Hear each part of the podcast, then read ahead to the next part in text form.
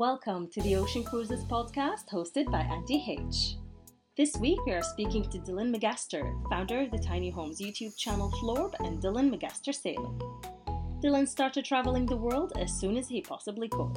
He took off to South America to start exploring and searching for alternative means to earn a living. He started his adventures by traveling the world in a van and video documenting the experiences of people who self built tiny houses, which became the popular YouTube channel Florb. Ready for the next stage of his journey, Dylan decided the best means for him to see as much as possible was to travel by sailboat. So he bought a 1979 Morgan 382 in Spain after completing a one week sailing course. He now has traveled over 6,000 nautical miles through the Mediterranean and currently cruising the Greek islands. You can learn more and follow Dylan's journey on his YouTube sailing channel, Dylan Magaster Sailing. Follow us on YouTube, Facebook, Instagram, and download the audio on Apple Podcasts and Spotify. Yeah, I think just just for everybody who's who's going to listen, it would be good for them to know a bit about your backstory because there is a lot about you. There's a lot about your history. There's a lot about like your character and what you've achieved. That I think if anybody just tuned into your YouTube channel and watched a random little thing on here's how you tack around an island, they um, they're probably not. They're missing out on uh, on quite Yeah. a story. So, do, you- do you want to take it away and just like do the uh, Dylan introduction? Yeah, so um, like my name's Dylan Magaster, and I've been living on my sailboat now for over three years. Um, I moved in on May 6th of 2018 is when I bought my boat and moved onto it. Started in Barcelona, Spain.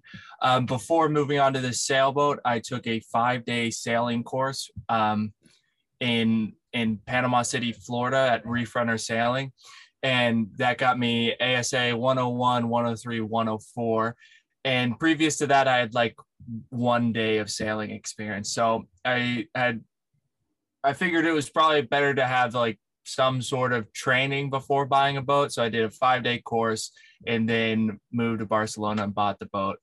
And, um, and then what was it? Four days after I bought the boat, we sailed to Mallorca. So straight into a hundred mile sail and um, yeah, and from there it's been uh, intense, like lots of lots of ups and Lots of downs, lots of, yeah, lots of learning, lots of expensive lessons.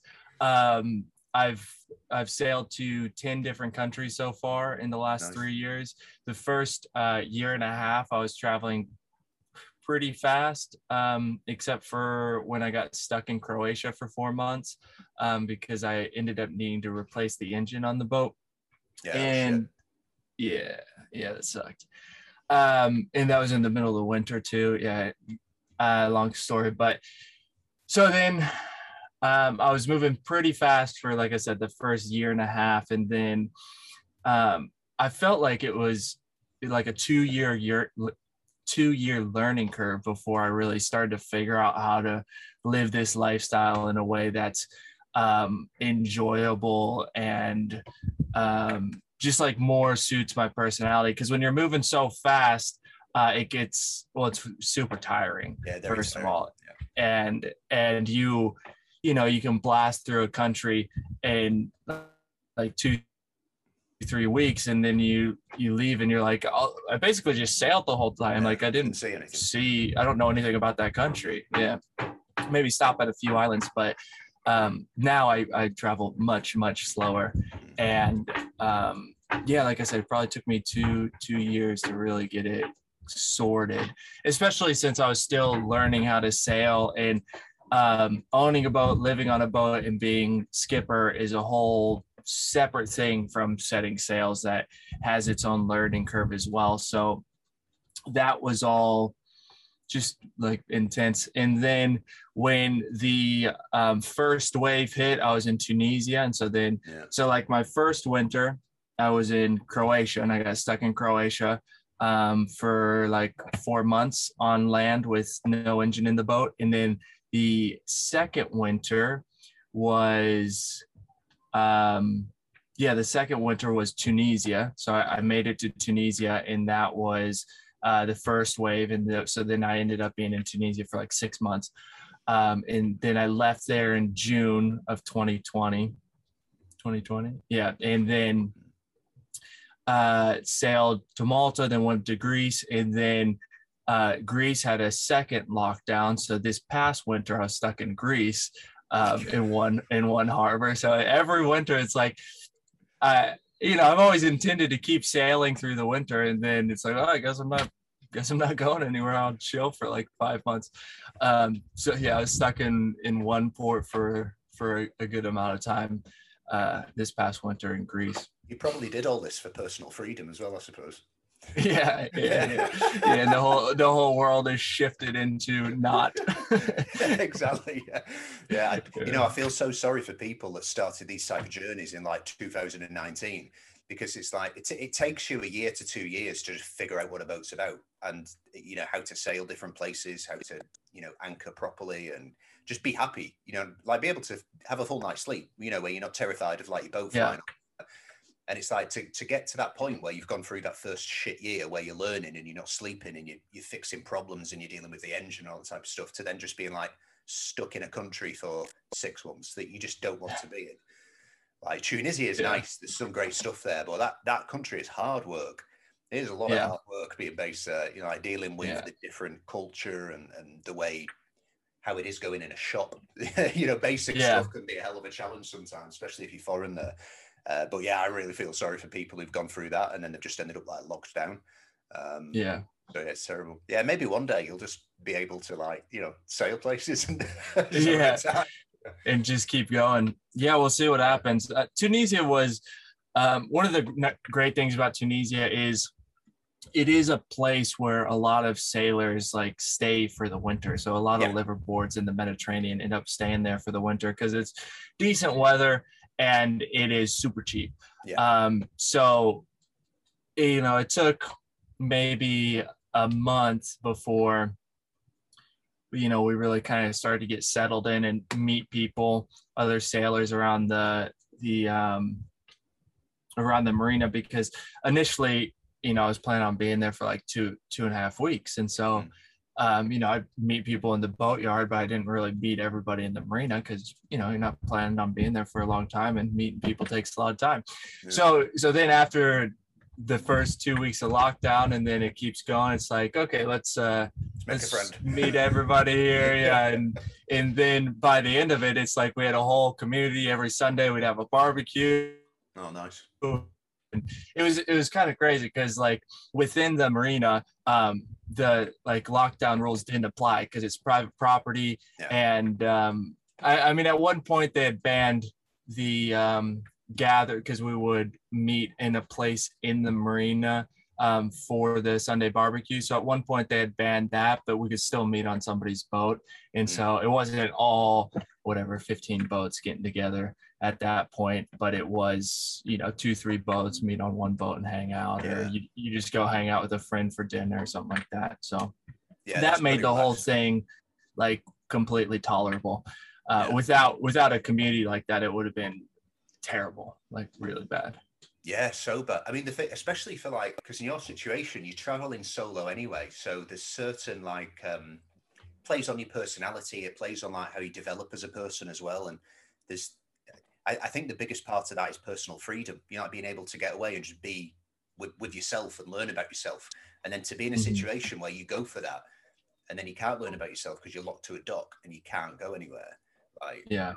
It, it, like I, I know how I would get. I would, I'd be going crazy. Like, I would hate that. yeah. I, I hated yeah. it. I hated it just regularly, and I, I, have like a house and a yard and stuff. Yeah. But yeah, if I if I set off on the journey and then dealt with that, I would, yeah, I'd be getting pretty annoyed.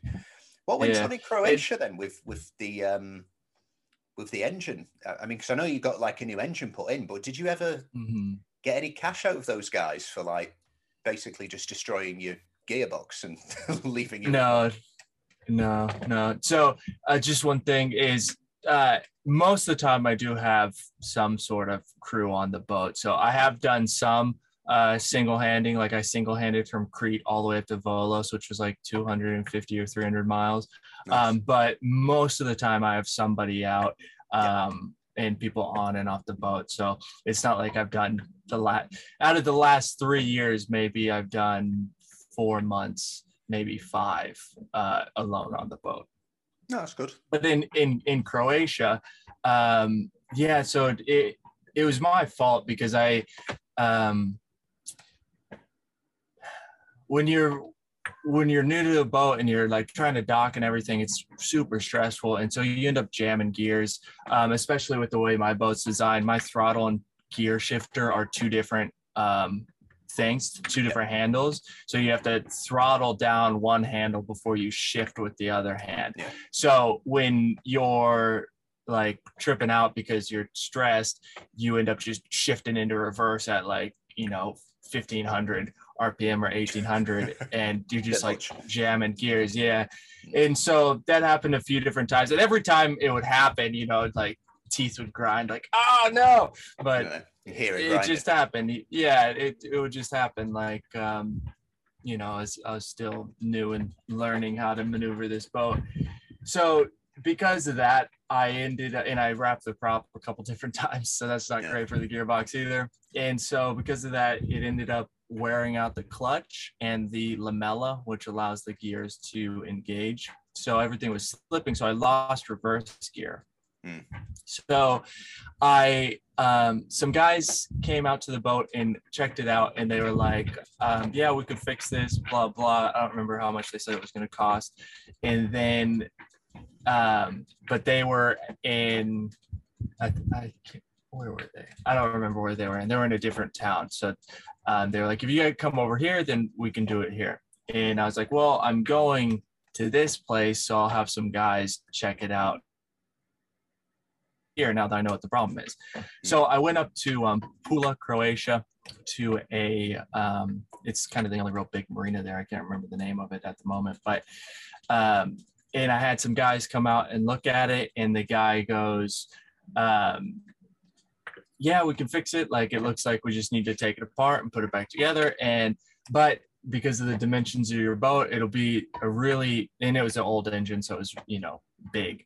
Mm. Uh, and he was like, it, it'll be a really big pain to take the gearbox out. There's not much room with the prop shaft and the engine, and there's just not much room to uh, uh, maneuver things. So it's bet it'll be way easier and way faster if we just uh, take the boat out of the water, take the engine out of the boat, fix the gearbox, and then we can just put it back in. And um, I was a bit hesitant about that, but then I was like, you know what? Uh, I want to take a road trip through Croatia for like a week or two, and it should only take about a week, maybe two weeks. And so this is, this seems like a decent deal. Like put the boat on land, we won't have to worry about it being in the water with the weather, and it'll be safe. The uh, marina's got security and all that kind of stuff. So I'm kind of hesitant, and then they they come out with um, with like a boat to um, kind of tow the boat, and they're they're at the boat like the next morning or two mornings later, and I'm still kind of like I don't know if I want to do this or not. Like it seems like maybe I should get a third opinion or something like that.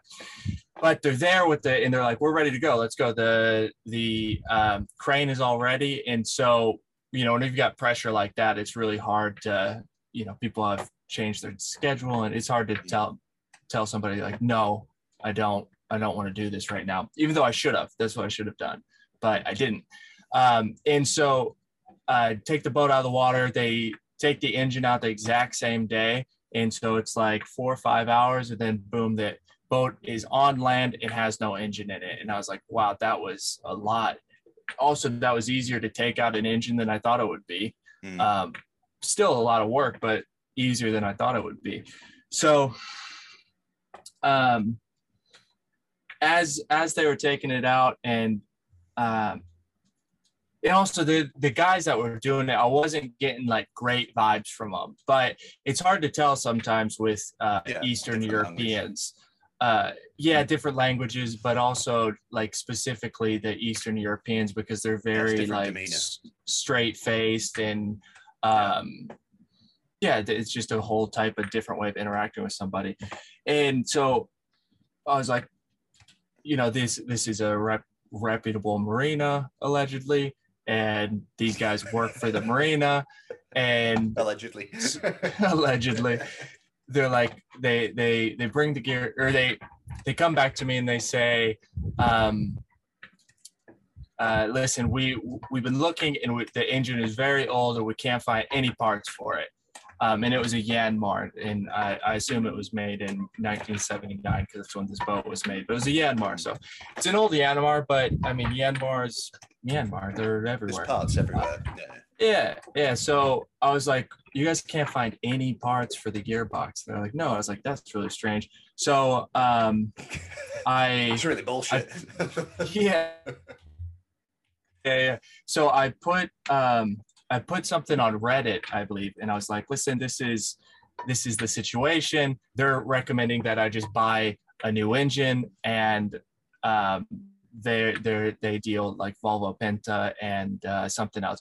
Two engines that you know decent engine whatever but i didn't want a volvo penta. Like if i'm gonna get a new engine i better get the one i want which is a beta marine but they didn't have beta marine. Um, so so it's like i'm being pressured to buy an engine when i don't necessarily want to get a new engine. I don't know that i need a new engine. And the engines they're offering are not even the kind that i would like the brand that i would like. So yeah. I go on reddit and i like put all this on uh, some sort of sailing subreddit. And people are more or less like, hey, um,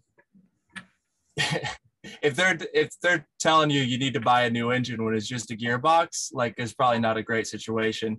And then one guy was like, hey, I actually have a spare gearbox for that engine, uh, but I'm in America, and so um, so th- he was like, I'll sell it to you for a thousand bucks, but then we're gonna have to ship it there and you're gonna deal with customs, all that kind of stuff. So I looked into doing that and it, the, the all said and done, it was gonna cost like eight grand to get mm. this gearbox from America installed into my boat. And so at that point, you're like, okay, eight grand for a 40 year old gearbox eh, for a 40 year old engine or uh, you know at the time I was being told it would be like 11 or 12 grand for a whole new engine, um, for a brand new engine.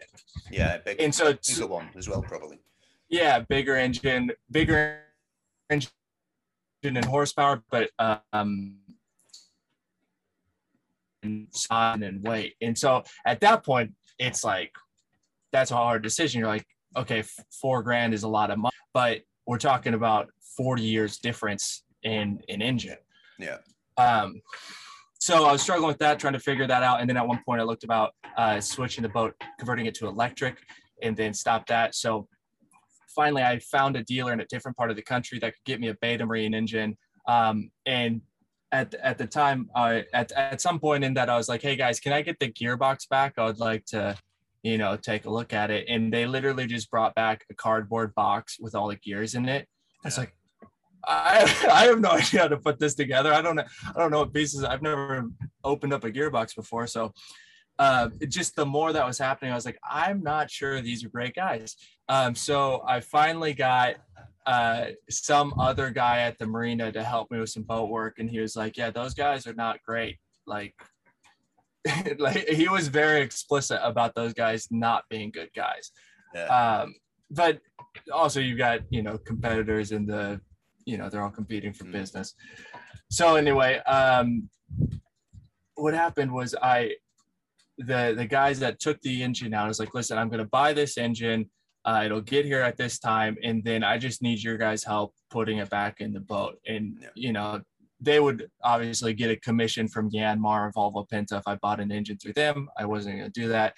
So they were like, okay, fine, we'll help you put it in. And then when it came time that the engine was going to arrive, they were like, "Hey, we're out for holiday uh, until January, so we can't help you." And I was like, "Are you serious? Like, you guys took the engine out of my boat, and now you won't help me put this one in?" Like, and he gave me a destroyed gearbox back as well. Yeah, yeah, and so, so finally, I got other guy who charged me uh, like an arm and a leg to help install this gearbox because of the the time of the year it was um, and then finally yeah got it back in the back in the water and and then I couldn't even sell the engine to anybody it was just like like people were like this guy is in a position where he has no leverage. He's got no no bargaining power. So it, so then they took advantage of that. Um, so anyway, I'm happy with the engine. It's a Beta Marine 38 horsepower and it's been very reliable and very strong. And uh, it's 60, I think 62 or 64 kilograms lighter than the last engine. So that's a lot of weight. Yeah. Um, and it's it's more fuel efficient.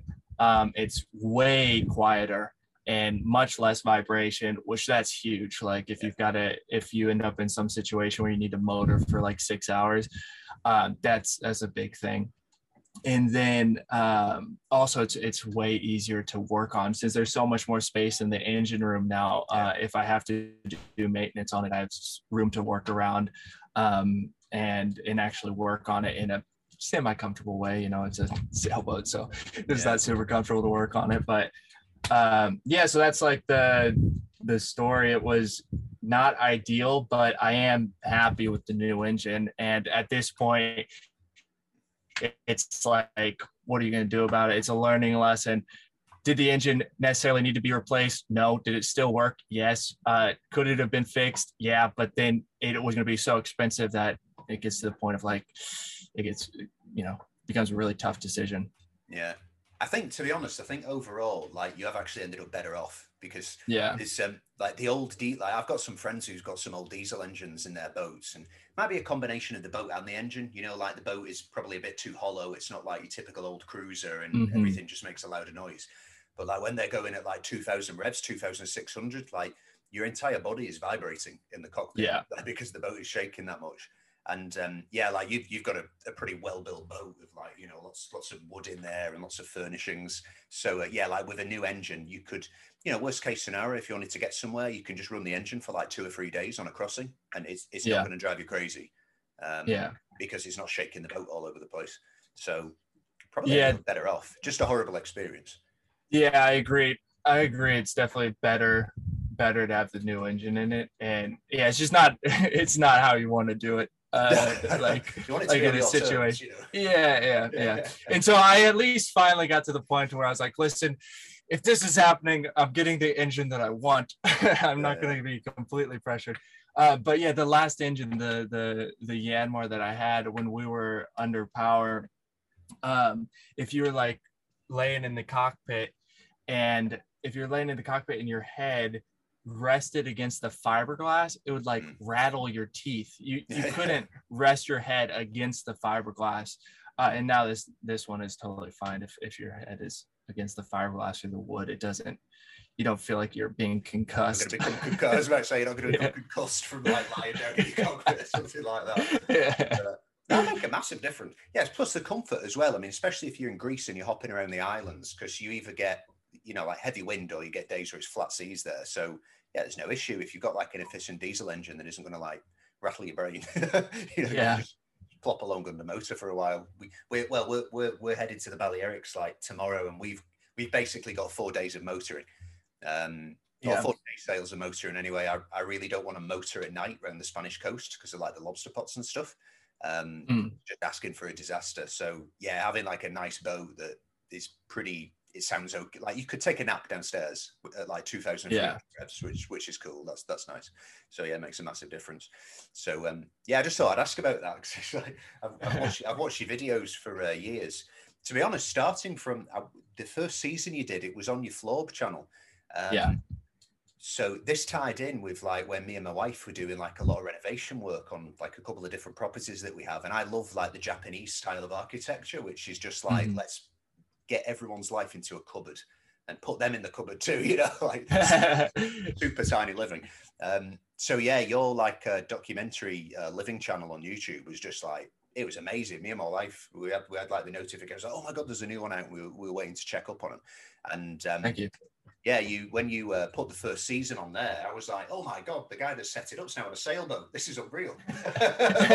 we were, uh, yeah, like, we, were so, we were so happy with that. I was like, oh, we can watch the uh, the tiny home stuff now and watch like the, the guy on a sailboat as well, which is awesome because it's something that we'd thought about.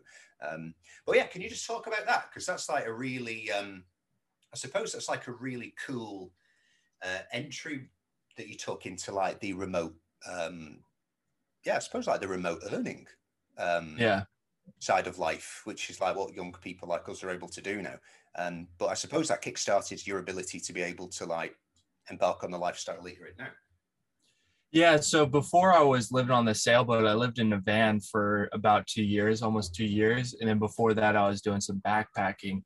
And that whole time, I had been working on like creating a YouTube channel, creating a business on YouTube, um, or at least trying to earn a living off of YouTube. And so it, the first, um, like two so six months out of the backpack and then the first year in the van was just all losing money more or less which was really really hard and then fine, finally it ended up turning around and i started um, making enough money to just survive and then finally making uh, a profit which was very nice and then so before that i before i started making like the short documentaries and tours on tiny houses and alternative living um, I I was doing different YouTube channels and they just weren't working. I was doing some travel things and some um, at one point I was doing comedy sketch videos and just all sorts of stuff. And so I had done uh, I, would, I had actually done uh, daily vlogging at one point for uh, I think I did done like over 70 days. Um, yeah, and that that was uh, I believe I that was before it was either before or like right around the same time that Casey first started doing his daily vlogs. Mm-hmm. Um, and and so that was like back when daily vlogging was huge, right? So anyway, none of that was working. And so I finally switched to making these short documentary tours. And um, I immediately saw like a threefold increase in views. Um, and so I was like, well, that's something. That's definitely, I haven't seen any growth like that before. Yeah. Um, so I was like, I'll keep doing that. And then since I, when I first posted that, I think I first posted um, my first like Florb video in maybe in like July or August. And then it was the next the next January, I think, was like the first month I made a thousand bucks. Um, which when I was living in a van, it's like this is enough money for me to actually survive. I can yeah, yeah. like actually live off of a thousand bucks a month um, with my van, and so so then I just kept doing it, and it ended up growing, and now it's turned into um, like a full production company. So we've got um, four for both three full-time people and then one part-time person that work on work uh, with Florb. Uh, and so we've got Jackson in um, Canada, in North America. He's Canadian and he does a lot of filming and editing. And then we've got Sitara who works on the management end. Um, and then me are the full time. And then we've got Paula who's also part time and uh, does more like back end type of stuff as well. Mm-hmm. Um, and then every once in a while we'll work with another uh, like freelancer.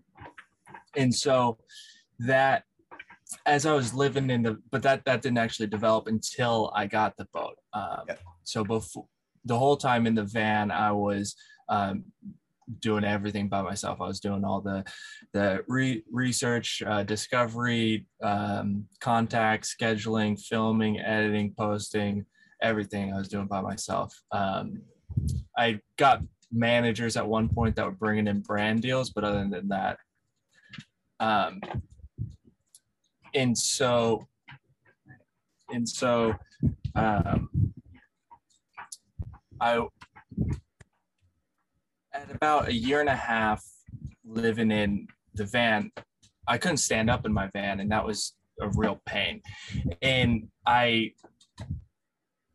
I was like, I need either need to get a bigger van, a bus, or move on to a sailboat. Those were kind of like my three options I came to decide. And I was like, well, a sailboat sounds the best for sure. That sounds way, way more fun than anything else. And so I was like, well, I'm going to do that. And I had uh, met a guy, um, Eddie Landis, who had built his own sailboat uh, back in the 70s. It took him a decade to build this like beautiful schooner. A Gafford schooner, and I'd I filmed an episode and put it on Florb. And his son was living in a sailboat, Um, and I just kind of learned that like, okay, marina fees, depending on where you are, can be actually really reasonable. Um, if you if you wanted to live in one place and then live on a sailboat, that could be cheaper than rent in a lot of places. Like, oh, yeah. uh, you could you could live on a boat in a a place where you couldn't afford rent, but you could afford marina fees, and yeah. then you're living in Seattle or something like that. And so I learned about that, and I was like, okay, this is this is something I didn't know about and then the whole process of um, purchasing a boat is more afford can be more affordable than people think. So I, I went down to um, Mexico, drove down to Mexico, got scuba certified because I was like, I'm going to be scuba diving all the time if I'm on a boat, and uh, it doesn't it doesn't work like that. But um, so I did that, and then flew to Florida and took the uh, took the sailing course, and then hopped on a ship and uh, took a ship across the Atlantic uh, to Barcelona, and that that was when Florb first became like more more than one person because we had a crew. And uh, then we were working together as a team to build these videos. So i started posting the sailing videos on Florb because I figured like, okay, I can do uh, under the YouTube video, I don't remember exactly what it's called, but they have like a series section where you can give it like a title and an ep- season and an episode. Yeah. I was like, I'll do the alternative living spaces series and I'll do the uh, Tui Ariane Rod series. And that will allow it to be separate within the channel, but still um, so so then if somebody wants the just wants to see tiny houses, they'll be able to distinguish. Um, but it'll still be all under the same banner. And I soon found out that that complication of the YouTube channel was negatively affecting the overall health of the channel. It like drastically decreased growth. Um, and so I eventually said, okay, enough with that. Well, I eventually stopped making sailing videos for like six to eight months um, because I w- it was just like way too much that I was trying to do. And and then when I finally started posting again, which um, was at the beginning of the pandemic, was when I finally had time to sit down and do all the editing. Um, I, I I decided to uh, start it on a new channel, and so then so then you've got Florb, which is just cohesively uh, short documentaries and tours, and then Dylan Magaster on YouTube is more around sailing and philosophy and adventure and whatever else I want to post because it is so small in comparison to Florb, and I'm not um, dependent on it for income, I'm able to actually like experiment with that. Because with Florb, it was like if I was doing any major experimenting, then you know it's like, oh my gosh, we just lost 20% of revenue this month because I decided to try something. Like, um, and so it it allows for more experimentation and um, yeah. No, I think it's good. Like, I, th- I think the way you've got the, I mean, Florb is great because that's just like, it's just such a great place for people to go who want like, you know, architectural creativity, uh, even just furnishing a home if you want to do it in like mm. a really economic, small, you know, compact style. And there's so many different examples on there of how people are living in tiny spaces. It's just amazing. And um, yeah, the sailing channel is very good because you, it's like you just said then, you have integrated like philosophy and, just life and like developing as a person into a sailing channel. So it's not just about being on a boat and moving sails. Like there, there is there's there is like a deeper side to the channel as well, like a, you know personal growth and learning about yourself and stuff. And like it comes across really well. It's really entertaining. Mm. Yeah. Yeah. The one of the other like with Florb the um like one of the goals was to create the, uh, a resource in which people would be able to figure out um, whatever their budget is, whatever their desire is, whether it's travel or minimalism or homesteading, that they would have some sort of research source that would um, provide them with that information for moving into that lifestyle. And so, in the in the beginning, one of the things that Florb was really doing differently than um, some of the other uh, channels in the same niche was we were really covering the backstory of how people got into their their living space or however they got to where they are now. And people found that very valuable because it it wasn't just here's a tour of the place. It was like uh, here's a, a really condensed roadmap of how we got there. Um, and and so that prov- allowed people to it definitely um, filming all those different those different places uh, you know opened up my mind as well of like okay so there's there's so many different ways first of all just to go about living and how you want to live your life. Like there's infinite possibilities really. And then you can uh, from whatever walk of life you're in you can if you've got a goal you can end up getting there. Uh, you just have to figure out how it's going to work for you. So with florb it's like maybe you watch 10 videos and you take one thing from each video and that allows you to be able to construct your plan for getting for where you want to go or mm-hmm. something like that. And um, yeah just it was uh because I, I I'd seen how expensive housing was getting and everything like that, and it's like the world is just was just when I started, and obviously now is moving in a very strange direction, and to help people create autonomy and self sufficiency um, well, I think is a really good thing. But I, I, I think that was that was one of the main like reasons behind Florb and uh, like missions behind it was like how can we how can I help other people get to a place that is like they're more in control of their life and they're more independent and they're more self-sufficient um, and they're more responsible for their own self and I just mm-hmm. think there's there's so many good things that come with that. Um, yeah. And so just, it, it just, just took a while to build. Yeah. But just um, yeah, being able to like steer your own ship um, in a way. But yeah, now I mean, I I do often like fear for the planet, not not from like a climate change perspective. I don't think we're going to blow up anytime soon. Um, I, think we need to stop like putting plastic in the water. That's pretty bad. I think we need to like burn less stuff as well in general. Um, but yeah, I am not one of these people that thinks the world's going to like blow up in five years, as some do. Um, but yeah, just in general, I'm not that comfortable with the way things are going now. I see like the human civilization kind of moving backwards, especially yeah. pop culture and society and stuff, and uh, especially like the COVID stuff. Like it's really highlighted to me and my wife like how little control you have because we've um, but we've got friends from every walk of life. You know, like people who own a vegetable shop, guy who sells fruit, a guy who owns a hotel, guy who you know has 20 Rolls Royces, you know, a satellite, that type of stuff. And everybody got shafted one way or another. Everybody lost out because, like, some politicians decided on some crazy shit uh, that they thought would be a good idea that maybe, you know, maybe it wasn't. So, yeah, I, th- I think, like, there's going to be a lot more people as well over the, over the coming years looking into, okay, what about solar?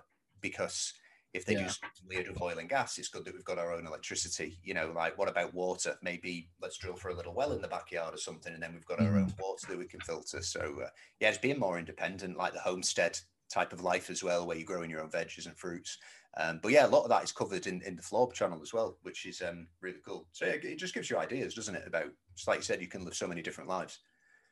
One of the things is like even um, as you were saying, the we we have much much of the freedom that we think we have is very dependent on things going perfectly. If in and it's amazing that things have gone more or less perfectly for a very long time for the majority yeah, of the western world. like yeah. we did. I mean you know the other half of the world everybody avoids talking about because they didn't have a great time at it but um yeah the the Western world, we had a you know good party, and but but even like when you when you think about like 2008 and even back to 2001 in America, you can see that the the the rights that we have are very uh, dependent on yeah, on on what happens things that are very outside of your control and and they can be altered and taken away at any time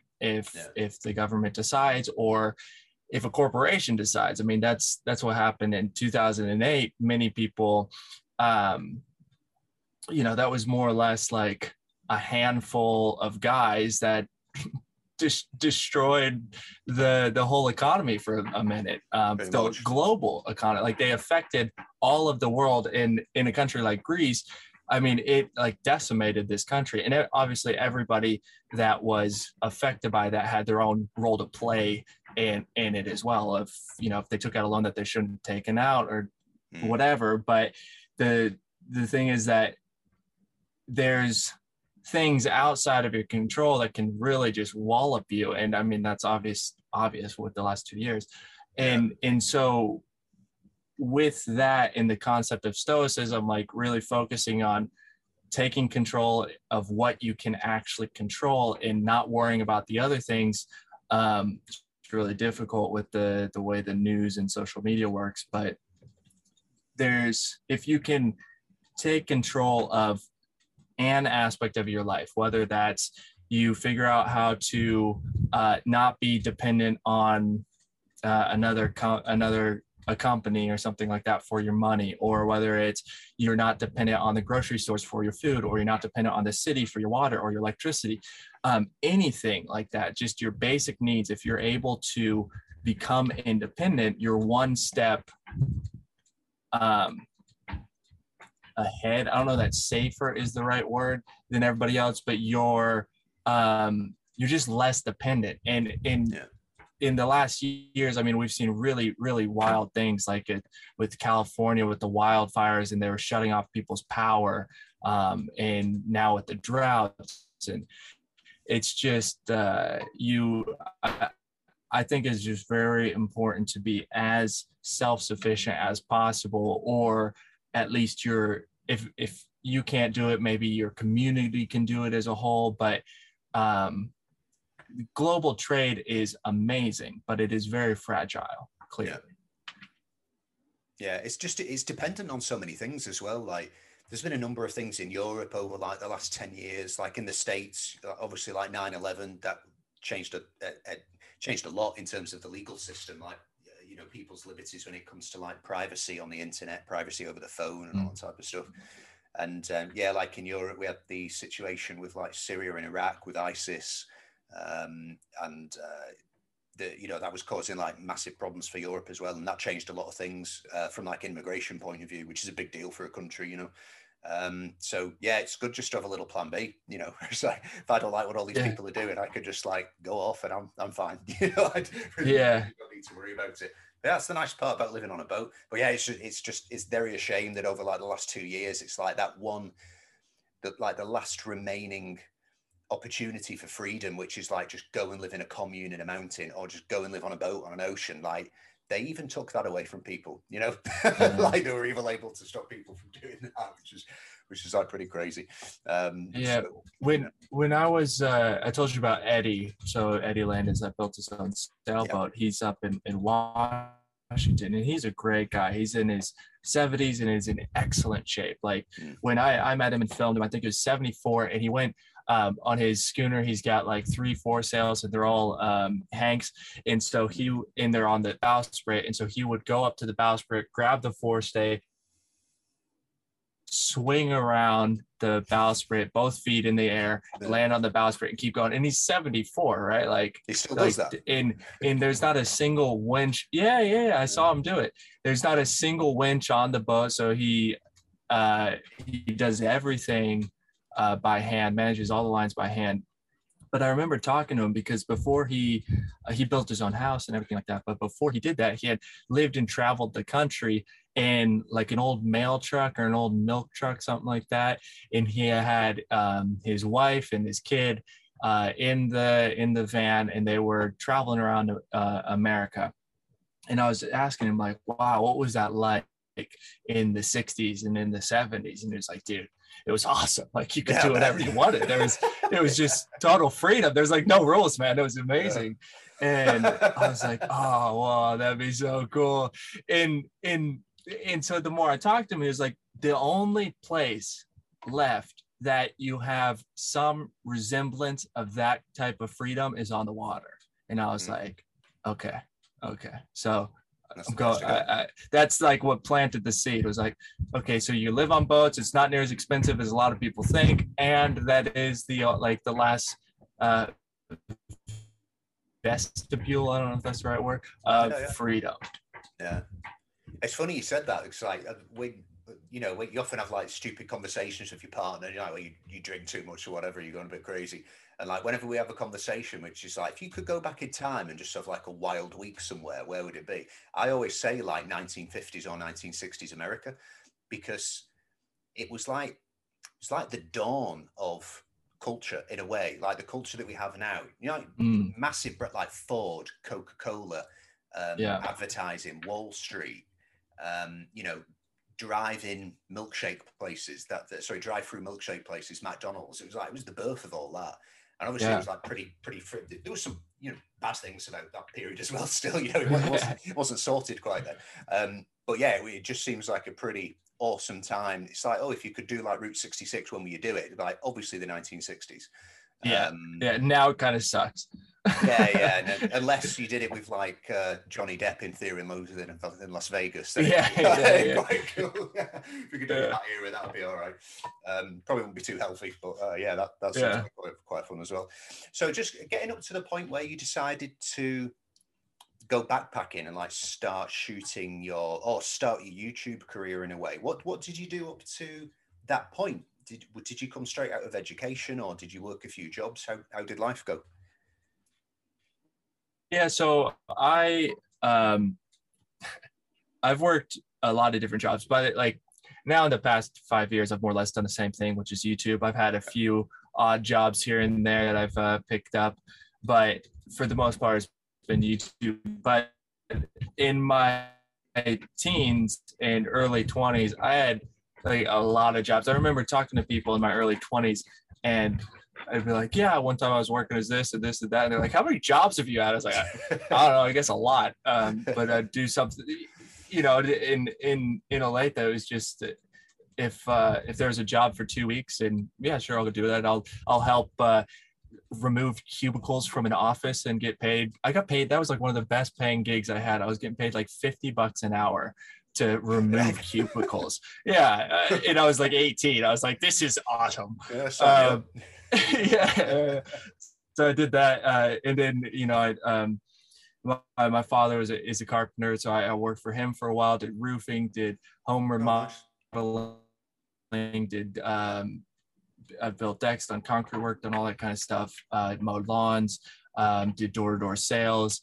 Uh, so throughout high school, I did all sorts of different things. And then uh, once I left high school, I started going to community college because I realized how insane this student debt crisis in America is. Like, Like the system is a mess. It needs it You know, to oh, it's yeah, it's it's amazing it's not illegal because Yeah, it should be. should It, be. it's it, it, it's it is yeah it's i think technically it's indentured servitude um, because in america the only debt you cannot get out of without dying Student debt. is student loans yeah and and they're also you have to have anybody can get one more or less like you have to have like no qualifying factors to get one Yeah. um, because you're a student. You don't have good credit because you're 18. You haven't built up credit yet. Um, so I, I I realized that and how expensive it was. So I started going to community college, um, and I was doing culinary in high school. There was a my high school had a really excellent culinary program where three hours a day I would cook. Uh, we did national competitions and all sorts of stuff. It was excellent, um, and so I really like cooking so I went to community college and the community college in um, Olathe, Kansas, uh, to Johnson County Community College has a really like for as far as community colleges go, it's the probably the best culinary program in the country. Obviously, you've got like professional culinary schools, but those are even more expensive than university. Hmm. Um, but for community college, it's like known as definitely top five in the country. So I, I started doing that, and it was an apprenticeship program. So I would work like 40 hours a week and go to school for 20 hours a week. Um, and it was insane. So I was working in a country club, and it just got to the point where I was like, I like cooking, but I don't like working in the commercial kitchen. Mm. So I job. decided to that's drop that. stressful. and yeah, it's stressful and it's not um it's not a job where people are generally happy. like, you know, like chefs are like not known to be the happiest people on the planet. nightmares. Like, it's not a pleasant place. Well, maybe just when he's around, but otherwise it doesn't look that great. Yeah. yeah, yeah it's, it's a very stressful environment and um, anger and yelling is the norm and so i was like i'm just not not interested in doing this like for my whole life yeah I, I will end up being a terrible person and and i'll hate cooking by the end of it so um so and and and the country club was also using the the fact that it was an apprenticeship to pay me like really i was getting Yeah, paid yeah. like 850 an hour to work 40 hours a week Mm. as a like professional line cook in a country club so so anyway i left that and i started working i started working on youtube channels while i was still in the country club but i left the culinary program in the in the community college and i just i started taking like one or two classes a semester just more or less just to make my mother happy um, like look i'm still in school and I, I took a class on on um, like filmmaking and stuff like that Oh, and nice. I very quickly realized I was learning way more on YouTube than this class than this class. Like I'm like I'm paying three thousand bucks a semester for this class, and I'm learning like everything is learned in like a week on YouTube. It's it's Yeah. insane. Uh, so I finally eventually dropped out of community college entirely and decided to just pursue um, a career on YouTube. And and I and I told my mother I was like, listen, if I'm not uh, making enough money to support myself by the time I'm 25, I'll go back to school. I had no intention of going back to school, but I also knew that I could. I, I like I had five years to figure it out. I'm pretty sure I can figure out how to make a living in five years. So um, dropped out and just uh, w- was working for my father doing construction stuff, and then uh, started taking road trips around America. Then eventually moved to New York City for I lived there for like three months. Uh, ran out of money, moved back to uh, Kansas City, worked for my father for a winter, and then um, I was getting like very depressed, and so I flew to South America. Had like a thousand bucks, um, but I had been working on my credit and travel hacking and everything, so I was able to fly to South America for 17 bucks. Um, so I flew down there and started backpacking through South America, and did that for about three months. and was making, uh, you know, vlogs and travel videos while I was down there, and then eventually went back to New York City. Uh, ran out of money again. And uh, like i went to new york city because there's supposed to be this great opportunity and it just evaporated right? It was it was probably a bad decision to um, buy the pl- plane ticket um, based on this like very uh it, it wasn't like somebody offered me a, a job. It was just like there might be this thing that might happen and i was like i'm coming you know and so uh but you know it all worked out for the better but I, I had initially planned on being in South America for like one or two years. And then it was like three months. Now I'm back in uh, America. And so I was in New York. I paid like 750 bucks for rent and everything had fallen through. I was like, ah, I just paid a month's rent. I'm back in America and now I don't have anything. And I'm out 750 bucks plus the plane ticket. Um, and so anyway, I, I ended up started working on a fishing boat for a couple weeks um, and then made enough money to more or less buy my van. I think I borrowed like two thousand um, bucks from my mother, uh, maybe a bit more than that. Uh, and then, um, like as soon as I started making money, I was like, I'm paying her back as fast as I possibly can. Uh, and so, yeah, I bought the van for two thousand, and then started converting it. And I was putting, I just put everything on credit cards um, knowing and understanding how to use credit cards because I had already been using credit cards for a long time. I use them to travel hack and I understand how to get the benefits and I understand the interest rates and everything like that. And so I understood the interest rates on credit cards are insane, but I consciously walked into debt on credit cards to continue pursuing. Um, I just I looked at it as my business loan, and uh, so yeah, then I just kept doing it, and like I said, that's when I started. I switched to making the short documentary tours, but but the oh god. Do you have a do you have a system in America where like one credit card company will buy your credit card debt from another company and like give you six months interest free or something like that? Yeah, yeah, you can yeah. do that. Um, same as the same as UK. Yeah, the the, those are always uh, you really need to read the fine print because a lot of times it's like okay they'll take your credit they'll give you six months interest free uh, in which case like you need to pay it off within those six months because month seven it's like yeah it's ridiculous like 30% interest or something insane yeah. um because I think normal credit card interest is something like 20% or 18%. Yeah, I don't remember. It's 23% maybe. Um, but yeah, they jack it up on you. So it, it, it, can work, but you, you need to really know what you're doing. Yeah, because I've got friends that like run businesses just basically in constant credit card debt. Uh, and they just go through credit cards like every six months. So they make sure that they transfer the debt like before the six months is up. But they'll just like, okay, 10 grand, to buy a couple of cars to fix them up, buy a caravan, fix it up. Just as the six month mark is coming, they'll just flip that debt to a different credit card company and they'll just keep on doing it. So you're basically borrowing money. Well, I, had a, I, had a friend who um, completely refurbed houses with credit card debt, and he never paid for anything. He just made loads of money because every six months. Wow. Yeah, I mean, providing he sold the house within six months, which he always did, because um, like housing markets are yeah. good, they're really good.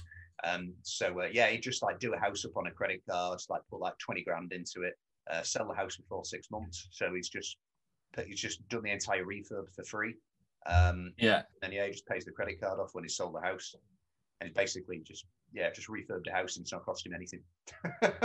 never never invested a penny into it. Other than like very nice. There's yeah. so many different ways to go about doing it. That's impressive. Yeah. Like if if you understand the the systems, especially credit cards and banks, like if you understand how it is they make money, um, because they've got a whole system, obviously, because they make a lot of money. Um, so if you understand they've got a system and they rig it in their favor, but they they they reel you in, right? They reel you in with all these benefits. And then if you're responsible and you understand the risk of uh, and and what they're offering you, and you know that you can like make it happen, like you said, pay it off in six months and not pay any interest, then then you can take advantage of that and it's a great deal like honestly mm-hmm. it's they can be really great deals but if you mess up I mean, they really charge you for it, and yeah. uh, uh, that's where there's. I just don't think there's proper. I mean, now there is online, but there's no education in school about credit cards.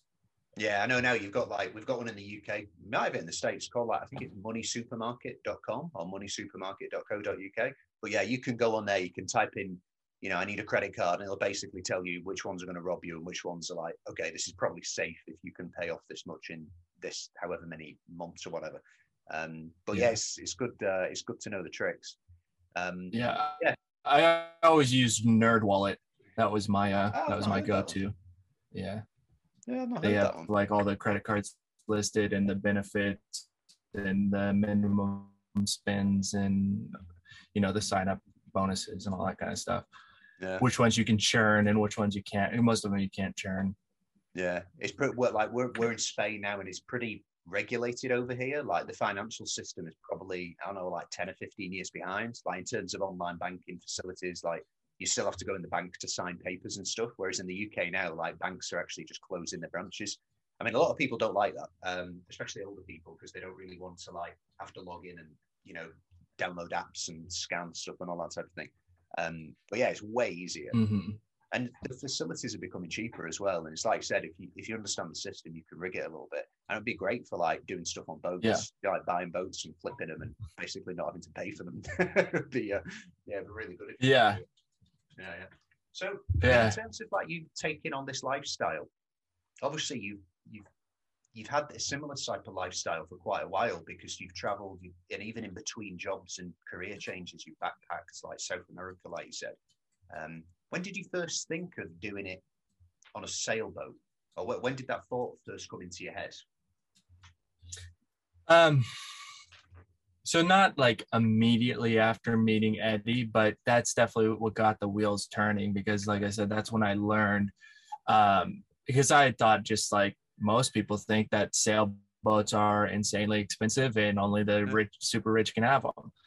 Um, but it, like talking to Eddie and then you know I, I, saw that movie 180 degrees south at some point and there's just a few different things. And like i said one of the main things was um, i didn't i couldn't stand up in my van. And so i was getting really tired of living and it was just getting rough.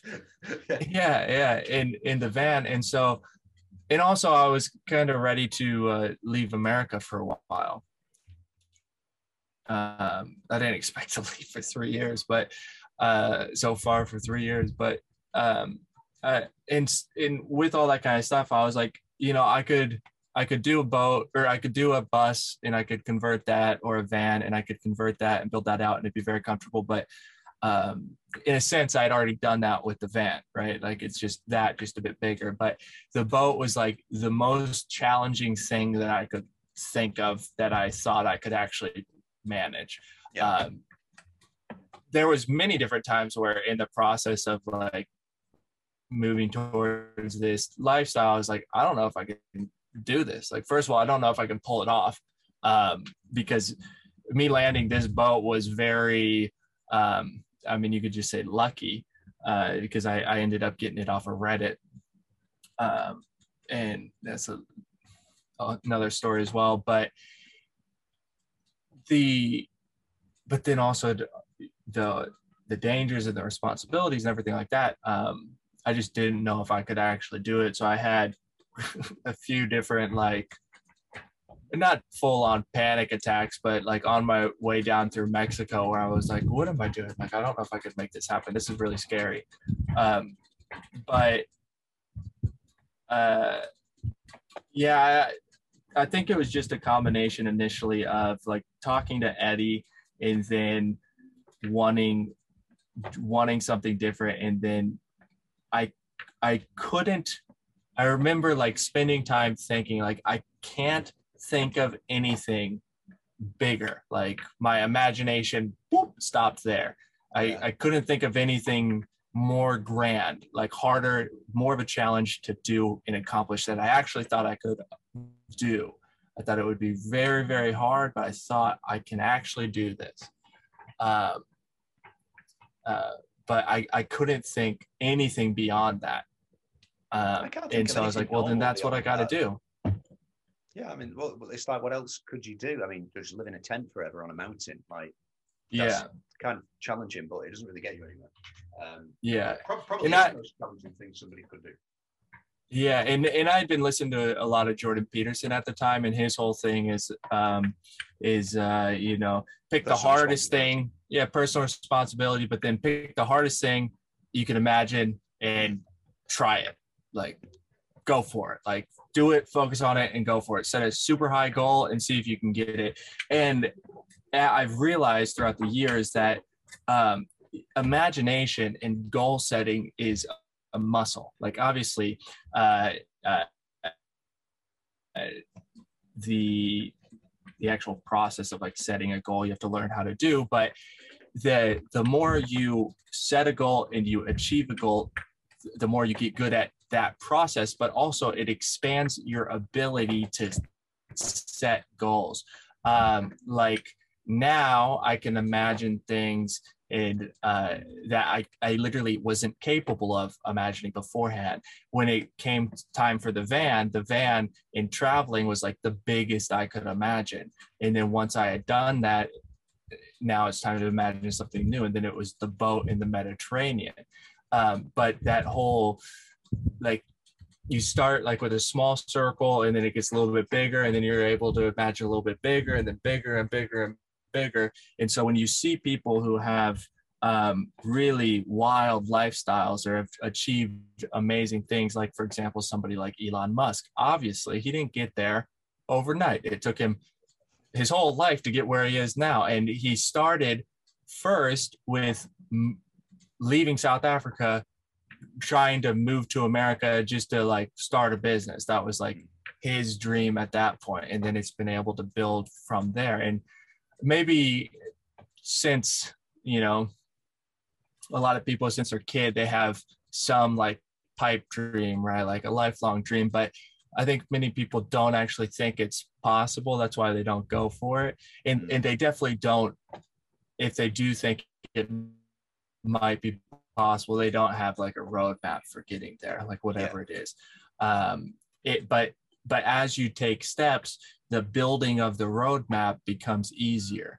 Um, you you learn how to okay i want to get here i'm here i don't know how to go from here to here. So let's imagine i'm here and work backwards you know like different strategies and techniques for goal setting and um, visualization and planning. Um, you get better at it the more you do it. So i always like try to encourage people like whatever it is wherever you are in your life just imagine like what's the best life that you could imagine that you actually think you could do. Start with that and then once you accomplish that you'll be able to go on to the next thing. But you got to at least start so everybody's going to start somewhere. Everybody does start somewhere. But if you never start you're never going to get anywhere. Um, and so you just start and, and do what you think and maybe it's not even the hardest thing you think you could do but it's something you know you could do okay start with that get that done and now do something a little bit more difficult and then a little bit more difficult um, and take those gradual steps to whatever it is you want to do, whether that's starting a business, living on a boat, living in a van, traveling the world, starting a homestead, buying a piece of property, whatever it is. Yeah. Yeah, it's, I mean, gradual steps, that's what it's about, really. It's like, you know, setting a goal can sometimes, setting a goal is nice, but I suppose it can sometimes be pretty daunting, especially if it's like, oh, you know, I want to leave the country, I want to travel, I want to take my family somewhere, I live in a boat, because they are they are massive steps. And I have to remember, like the vast majority, like 99% of people do just stay in their town or their city. They have great lives, um, but they don't do anything what you would consider big in a way. Um, they don't make any massive moves with their life. They do play it quite safe, mm. which, which, which is actually nice. you know, fifty percent of the yeah. time, you know, you can be like that. It would be so much easier if you just did that. Um, but yeah, it's the ability to be able to like see what it is you want to do, visualize it, and then put the plan in place. Like, okay, if you do want to live on a sailboat, what's the first thing you need to do? Well, you know, go to the beach maybe for a start. Uh, you know, spend time on the water, go snorkeling, uh, take a sailing lesson, make a friend who has a boat. Um, you know, maybe do a charter, and it's like gradually building up to it. Don't just be like, oh shit, I've got to get like a 50 foot catamaran. I'm worried I'm not going to be able to. Um, but uh, yeah, especially with traveling yeah. as well. It's like, you know, if you're traveling around South America and that's your goal, oh, I want to backpack for six months around South America, maybe just go to like an Airbnb for a weekend first and see if you actually have the stomach for it. Um, but um, yeah, it takes a certain type of person because, you know, you, you, you, meet people like yourself who've like set these goals from being really young and you've, you've forced yourself into doing them so you can achieve what it is you want to achieve. And then you meet people who've achieved a lot in some, in some ways, uh, you know, from a business point of view, a finance point of view but then they've actually not done what they wanted to do with their lives. Um, yeah. You know, it's by complete chance. So, yeah, it's a skill, it's a talent. But it's like, I mean, you said it's a muscle. It is. And, you know, that's something you have to exercise and you have to develop and build and train and work on and stuff like that. Yeah. And, and the, you know, people have different lives and different paths and different dreams and desires and likes and dislikes and personalities. And so you know, I'd never obviously I'd never say everybody needs to go sailing or anything like that. It, I I have a lot. They're like everything has its trade-offs, right? There's nothing. If you want to do something in life, you can't do other things. That's how life works. And so, if I want to live on a sailboat, I can't live on a farm. But I there's many times where I envy people living on a farm because I'm like, oh man, the because it can be so so stressful sometimes living on a boat and so chaotic. Obviously, I, I love living on a sailboat, and I I the benefits that I get from living on a sailboat vastly outweigh the negatives. But there are negatives like everything, and and so there's times where I look at people who have started a homestead or have a farm or live on a live on a piece of property, and I go, wow, that oh, that's nice. cool. I wish I could do that. Yeah, that looks very nice. And but but we all have different paths and and with different things that motivate us and push us and different people are in different periods of their life like some people travel when they're old some people travel when they're young some people uh you know do do things in different orders than other people. And um so like whatever it is somebody wants to do they can they can at least start somewhere. And if they if they do create that big goal and it is too too much like you said um like if if if flying to south america is too big of a leap then yeah start with an airbnb. Just scale it back and start just start somewhere and start moving in that direction um and and see how it goes Mm. and, and most likely what's going to happen is you're going to start moving towards a goal and uh, as you're headed in that direction the the goal itself will change because as you get closer you get more information and you go well actually this goal that i set is really like one dimensional and kind of stupid when i think about it uh, and so i should really adapt it to make sense with this new information that i have Yeah. Just learning, learning along the way. yeah So, I mean, you got your boat when you were pretty. um uh, we have no experience, really. I suppose in a way, Yeah. you kind, of, kind of got the sailboat when you didn't really know anything about sailboats. Um, would you buy that same boat now? Um, and if not, what boat would you buy, or what would you do differently? Um, well, I mean, I got the this boat like uh like if you believe in like synchronicity and, like destiny, then like I'm supposed to to have this boat because Yeah. like when when I left when I left Miami, I didn't have a boat lined up to buy. I just started out towards Barcelona because the ship was leaving, and I was like, got to be on that ship. So as I was on the way over, I ended up locking down this boat, and part of the reason I ended up locking it down on the way without seeing it was because I was able to get it like so insanely cheap, Mm. and and so I was like, if I'll take a risk, like if it's gonna be this cheap, I'll take a risk. And much was it, if so you don't mind. I got it. I got it for ten grand. Yeah, that for Spain, that's very cheap. Yeah, that's really that's really cheap. Yeah, Yeah, so I bought it from an American. Yeah, I bought it from American. I mean, if you look up these boats online, uh, they generally go for on the low, like the low end is like 25, 30. yeah. Um, And in Spain, there'd always be a bit more because boats do just cost more here. yeah, and and then all in in they're they're they're built in Florida, so if they're in Spain, they had to be taken there. It's they're they're you're not you're not- probably not going to even find a Morgan for sale in Europe for the most No, part. not many. um, just because they, they were built in Florida. I mean, they're great boats. This boat has sailed around the world once um, already, and it's sailed across the Atlantic both ways. But so in so when when I arrived in Barcelona, I got off the cruise ship, went to a Starbucks, waited for like two three hours, and then moved onto this boat the same day. So this boat just happened to be like but before before I you know when I decided okay I'm going to move to the Mediterranean I put a post on Reddit I was like I want to do move to the Mediterranean blah blah like how do I make this legal? Do I need licenses? Like I don't how do you buy a boat? Do you need to insure it? Like I didn't know anything about it. And so I just mm. went to Reddit because Reddit is awesome and uh and, and so people were like uh, one guy was like, "Yeah, you definitely can't do all that by June or by April," and then another guy was like, "Eh, it's not that hard. I did it in the Caribbean, blah blah." Oh, and by the way, I'm actually selling a boat, um, and and it's in Barcelona, and uh, Well, and and so I was talking to him for a while, but like in the very beginning, he, he was like, uh, like he was like, uh, I'll sell it to you for thirty grand, and I was like, okay, well, it's January. I'm not gonna be there there till April. I'm not buying a boat for thirty grand. I've never seen, just not Mm. happening. And then, um, like a month or two later, so I just stopped talking. And like a month or two later, he emails me again. He's like, "Hey man, what do you think about like 15 grand?" And I was like, oh yeah, we'll talk. Like that sounds interesting. Uh, yeah, yeah, yeah. Like that's slightly concerning, but also interesting.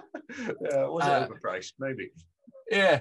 So so I I just kept that in the back of my mind, but I was looking at boats in Croatia, in Greece, and in Spain, and so um, it just it just so happened that um, as I was coming over, I was like, "How about 10? And it's like, "All right, let's do it." And I was like, "Okay, ten grand is a lot of money, but uh, for a sailboat that's uh like you can actually live in, he's he's like the guy was um, like, listen, I'm in the marina with you. This is what we'll do. You can move onto the boat and uh, we'll sail down to Mallorca together. We'll hang out for like a week while you get to know the boat and blah, blah. And so, like, the things he was offering, I was like, I think I can trust this guy. I don't think he's um, like, it, it- that'd be a weird thing to say somebody, uh, it's like totally shit boat and then be like, let's go sailing together Yeah, You know, like, yeah. because he had just moved on to a cat. Yeah, and he had been he had been living on this boat for five years, and then he he had bought a catamaran, Right. so he moved on to a cat, and that's why he was selling it. So he was um he was just like trying to get rid of it um and wanted to like he, he liked that i was actually going to be sailing it and really use the boat um and not just you know buy it and sailed on weekends or something like that. And so it worked out. But yeah i mean the the ship which i bought the tickets for i don't know like before I, I don't remember when i bought the tickets. I bought the tickets i think before i made the post on reddit um, Right. from miami to barcelona. I was like one way ship let's do it. And then it's like wow the place that i'm going this stranger on the internet has a boat and and then i was able like i said to move on the same day the ship arrived Yeah. so like all those things considered and and like i said the the the issues with the engine i could have avoided all of them had i known what i was doing so Yeah. the boat really wasn't like damn good uh spec for for what i was paying for it i mean i put a ton of work into this boat and it looks way way better than it did when i bought it but um like with all that considered it's like um you know would i have bought a different boat? I don't even know what other boat i would have bought. Like the, everything lined up so waiting for per yeah yeah. this this one was given to me like the universe was like here you go. Uh this is your this is what you get to deal with. And so i mean no i don't think i would do it differently. The first year and a half two years was really hard. The first six months was like insanely stressful.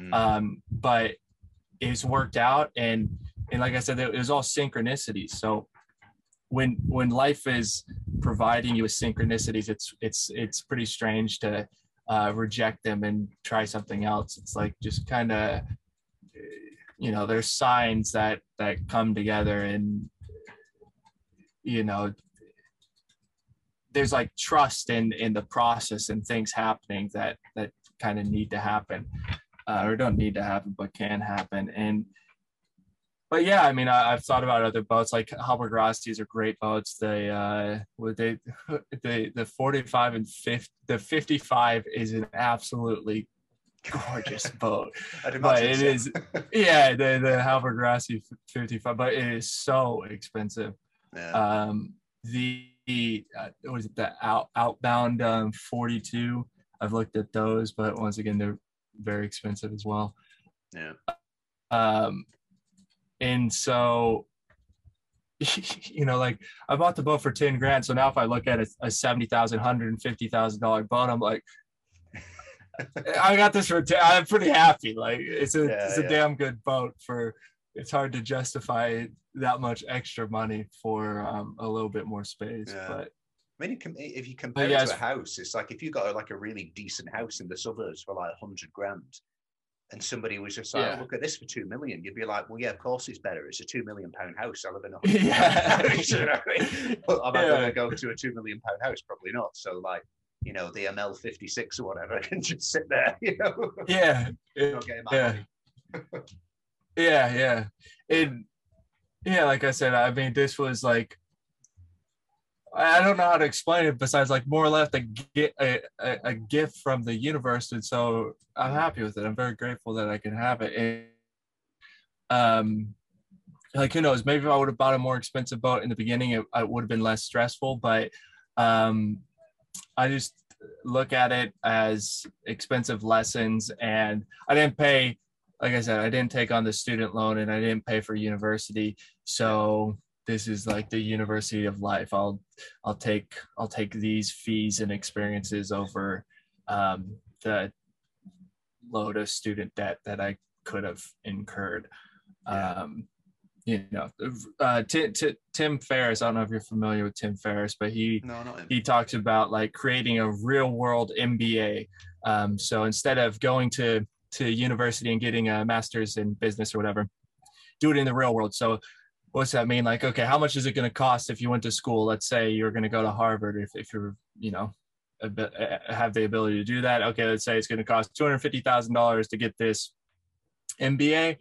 Okay, well it would take me four years. So let's just set that, let's just expect to spend that much money.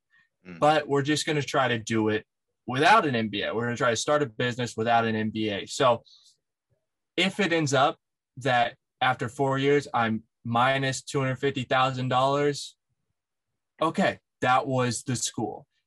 But most likely what's going to happen is you're going to have real world experience and sometime before then you're going to start turning a profit and it's going to cost you less and you're going to be making money so um, i look at it like that it's like there's different ways to and then also like if you if you just sit and you go like uh well i regret this and i should have done it like it's just a waste of time like Yeah, you can't change no the point. past the the only beneficial way to look at the past is as lessons if Yeah. you don't look at it and like being grateful for the experience if you look at it any other way i found it just leads to uh, depression and like self-loathing self-loathing so yeah just look at it as lessons and i'm, I'm very grateful for the life that i have and have been able to experience i Mm.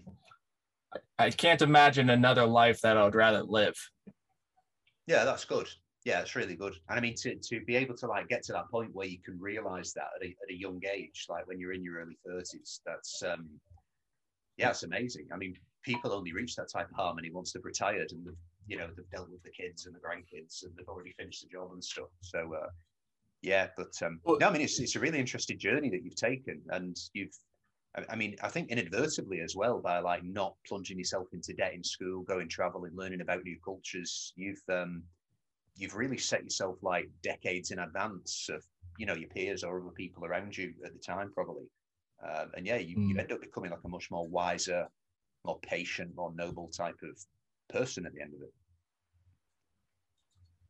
Mm, Thank you. Yeah, I, I've one of the things that I've learned too is, is like the whole.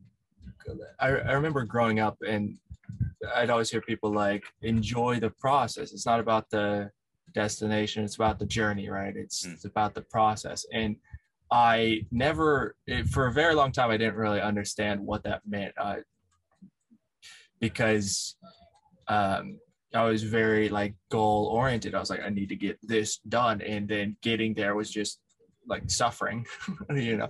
And but but then at some point, um, I I I think what's really helped me is um, learning multiple different skills. So uh, learning filmmaking, learning scuba diving, learning free diving, learning uh, just different sailing, different skills.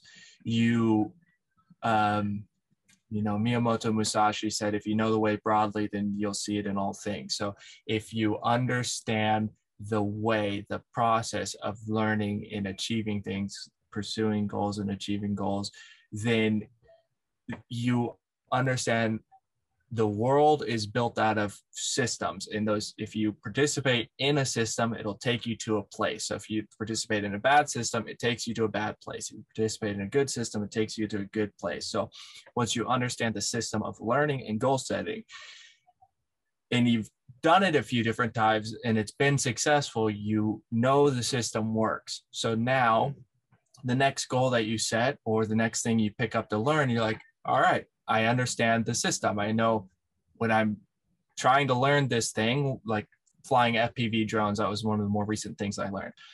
It's really hard in the beginning and I sucked like but I go into it and I go I'm supposed to suck. Like I'm not supposed to be good right now. This is the beginning. I'm supposed to suck. That's how it works. I'm beginning.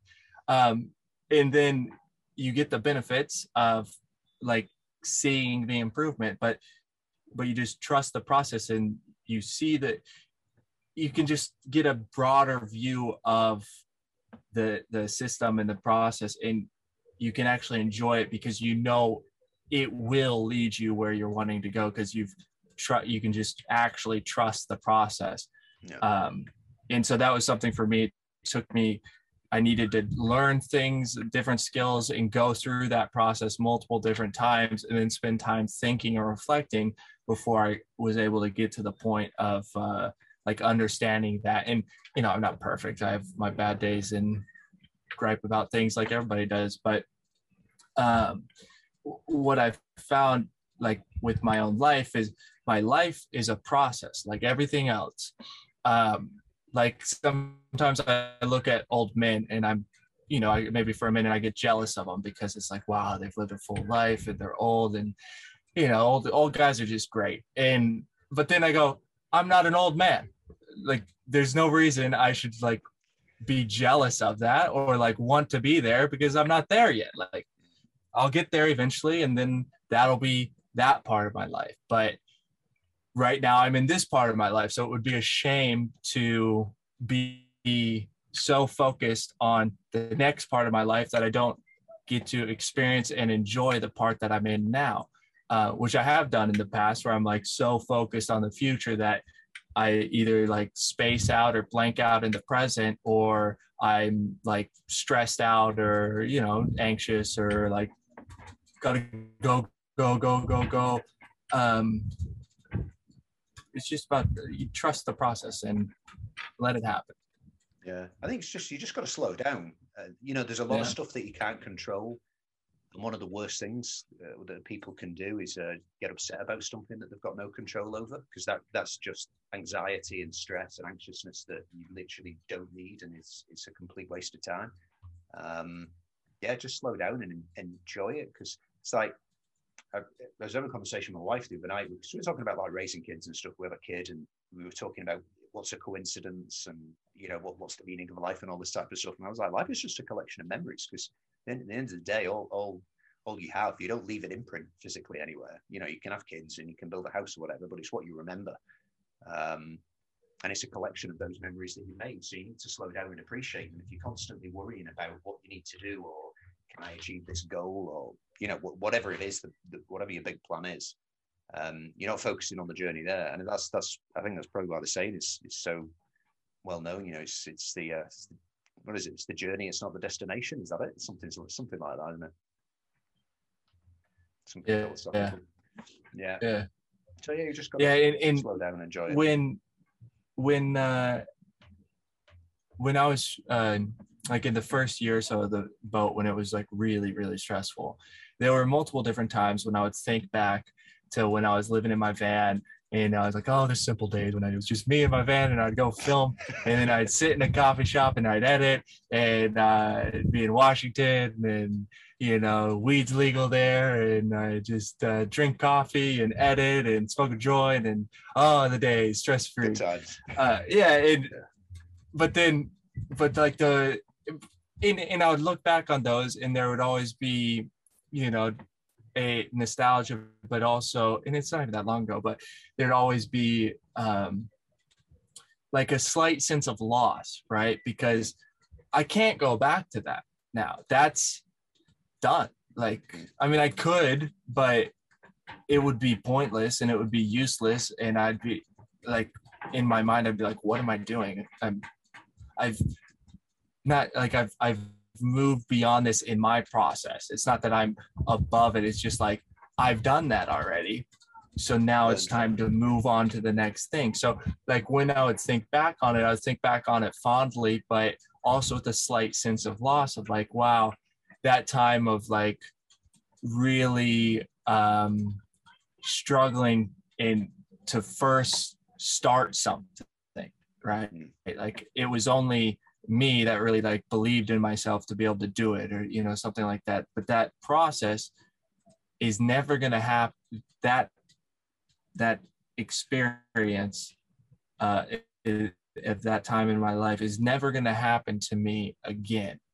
And the more I would think about that, I would get sad and appreciate it. But I would also think about my life now on the boat, and sometimes with it being stressful or or the visions I have for the future and wanting some of those things to come true faster than they are.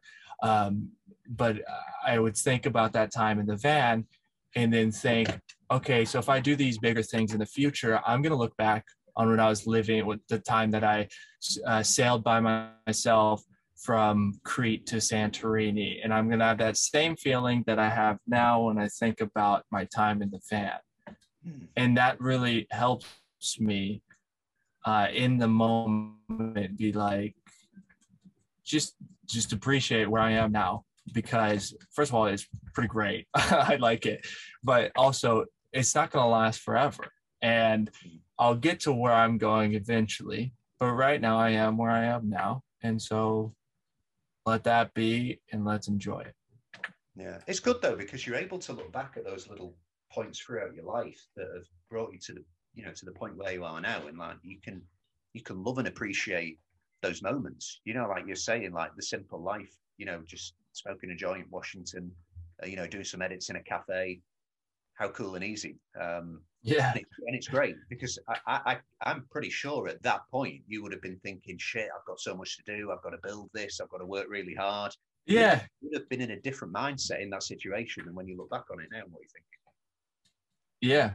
Yeah. Definitely. So, when maybe, I was in that, I didn't necessarily appreciate it for what it was. Yeah. But now that my life's more complicated, sometimes I look back and I was like, wow, it was so simple. yeah, but, but, you know, there'll be a time. I mean, you will.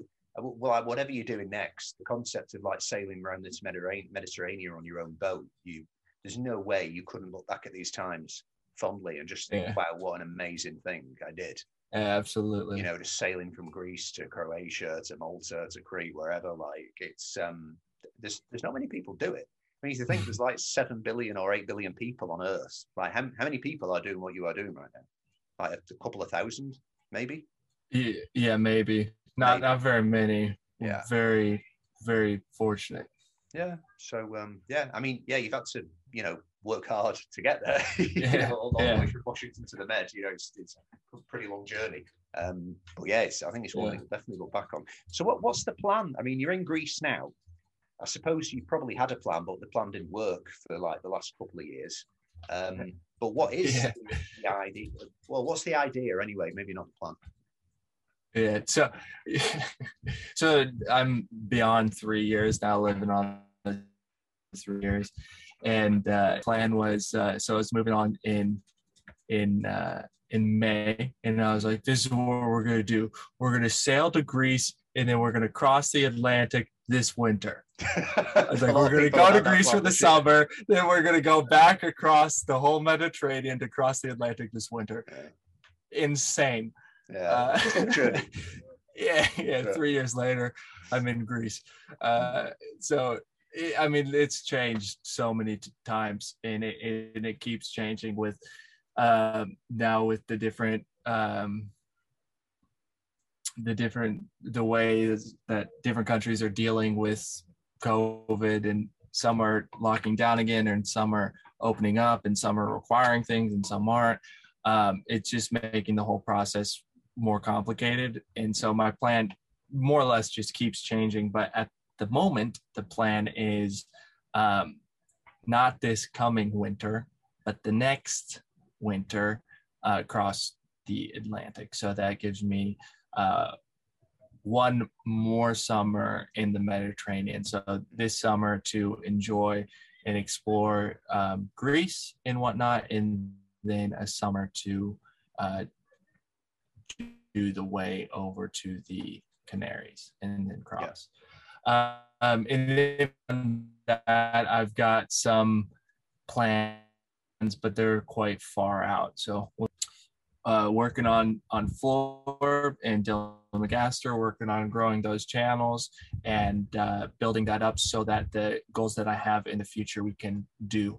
Um, because in order for those to happen, it we need the growth. So that's what I'm focused on now is just uh, the channels and working on projects alongside of those.